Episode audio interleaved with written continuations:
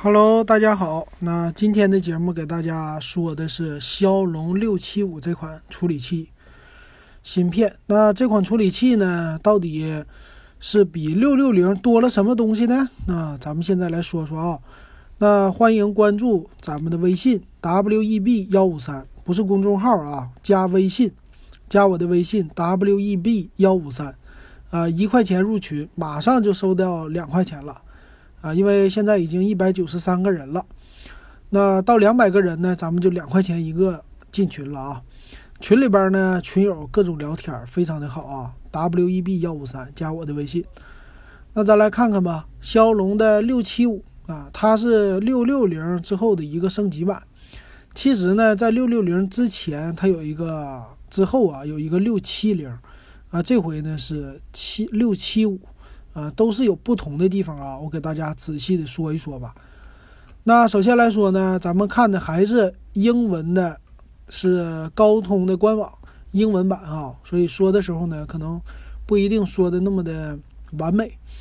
那首先来说呢，它的几大芯片，首先 CPU 用的是叫这个 Kryo，我不会拼，反正是四六零的一个 CPU，GPU 呢叫六幺二的。一个 GPU 还带一个 DSP，就是解码器，是六八五的啊。一会儿我给大家做个比较哈。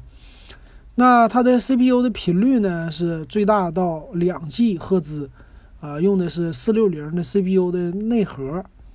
那用的是十一纳米的技术啊，DSP 呢，他们说这个处理的芯片呗，叫六八五的一个芯片，支持呢 X 幺二 LTE 的 modem，就是传输速率。呃，传输速率呢叫下载的时候支持 LTE 十二的，就 x 十二；上传的时候呢支持 x 十三。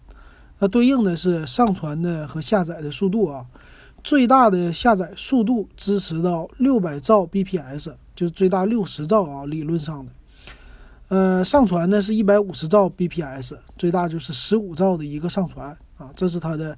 啊，一个速度啊，全网通的处理器，全网通的叫 modem，嗯，就是属于传输的一个调制解调器。另外方面呢，他说支持的是各种网络了，什么反正四 G 全网通，并不是五 G 的芯片。那 WiFi 方面呢，支持双频的 WiFi，最大的频率支持到八百六十七兆 bps，就每秒八十六兆。那频率呢，就各种频率，然后双天线这些都支持。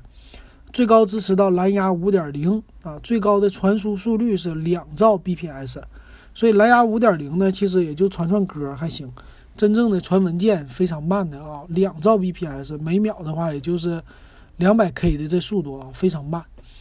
那另外支持什么各种导航系统，这些都有了，支持 NFC，支持 RF 的一个就是无线的一个叫什么传输速率吧。就是 RFID 这种无线标签的技术支持，然后最高支持到 USB 三点一啊和 Type C 的这种接口和传输速率。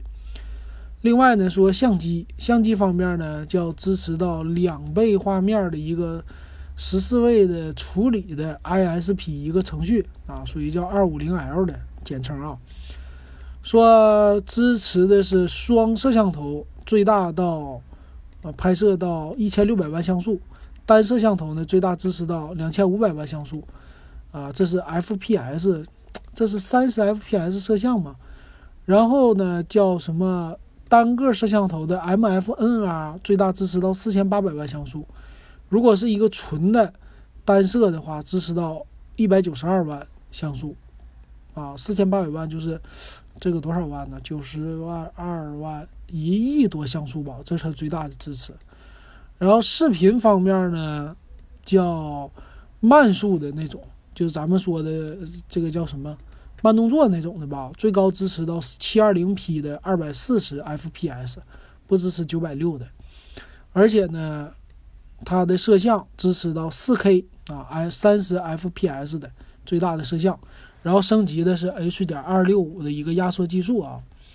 还有显示器最大支持到四 K 屏。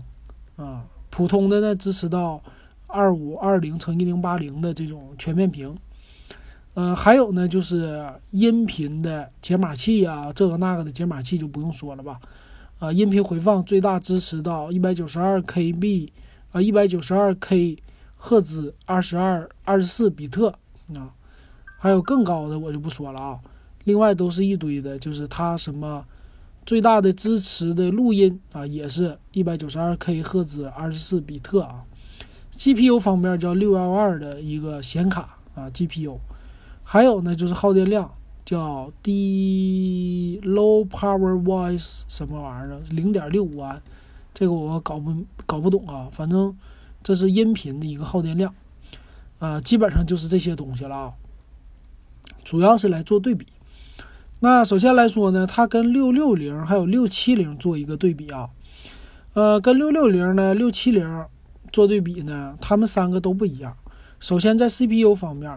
六六零呢，用的叫是二六零的内核的 CPU，啊，六七零呢用的是三六零内核的 CPU。这个 CPU 的内核呢，其实三六零呢就是和骁龙的七幺零是一样的内核了，啊，这个六七五呢用的是四六零，可以说整个的核心的内核的架构啊，六七五是最新的，可以说改进最大的啊。那在 CPU 呢都是六十四位，它们三个都一样。在网络的传输速率上呢，他们三个都一样，支持的也都一样。呃，在摄像头方面呢，叫 video 啊这方面的话，他们三个也都支持到 4K，基本上也是差不多的。呃，还有什么呢？还有他们的新呃 GPU 不一样，GPU 呢，六六零用的叫五幺二 GPU，六七零是六幺五 GPU，啊，六七五呢是六幺二 GPU，所以。六七五的这个 GPU 呢，是比六七零呢稍微低那么一点点的，然后都支持到就 QR QC 四的这个快充技术都支持啊。那咱们再来对比的呢是骁龙的七幺零和七幺二，跟它比起来啊，它们的内核核心这个骁龙的六七五是比骁龙七幺零高的，但是呢，网络最大传输速率是没有七幺零高的。七幺零最大支持到 X 幺五的 LTE，就是最大传输速率比他们都高，最大能支持到八百兆 bps 的下载。那其他方面呢？我看看啊，他们在处理器 GPU 方面呢，骁龙七幺零和七幺二用的是六幺六的 GPU，啊，这个骁龙六七五和六七零用的是一个六幺二，一个六幺五嘛，都比那六幺六稍微低一些。所以整体我看起来呢，从这个简单的对比上来说。其实六七五是跟七幺零有点接近的，啊，除了网络的速度之外啊，从参数上来说，他们俩非常的接近，可以说支持的东西也是很接近啊。但是它官方没有说它的 CPU 采用的是几一大核几小核啊这些东西的啊。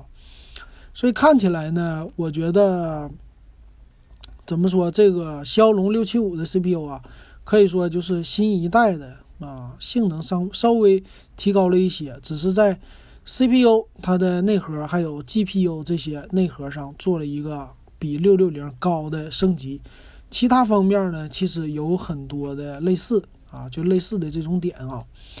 那作为骁龙七幺零来说呢，也算是一个比较经典的处理器了。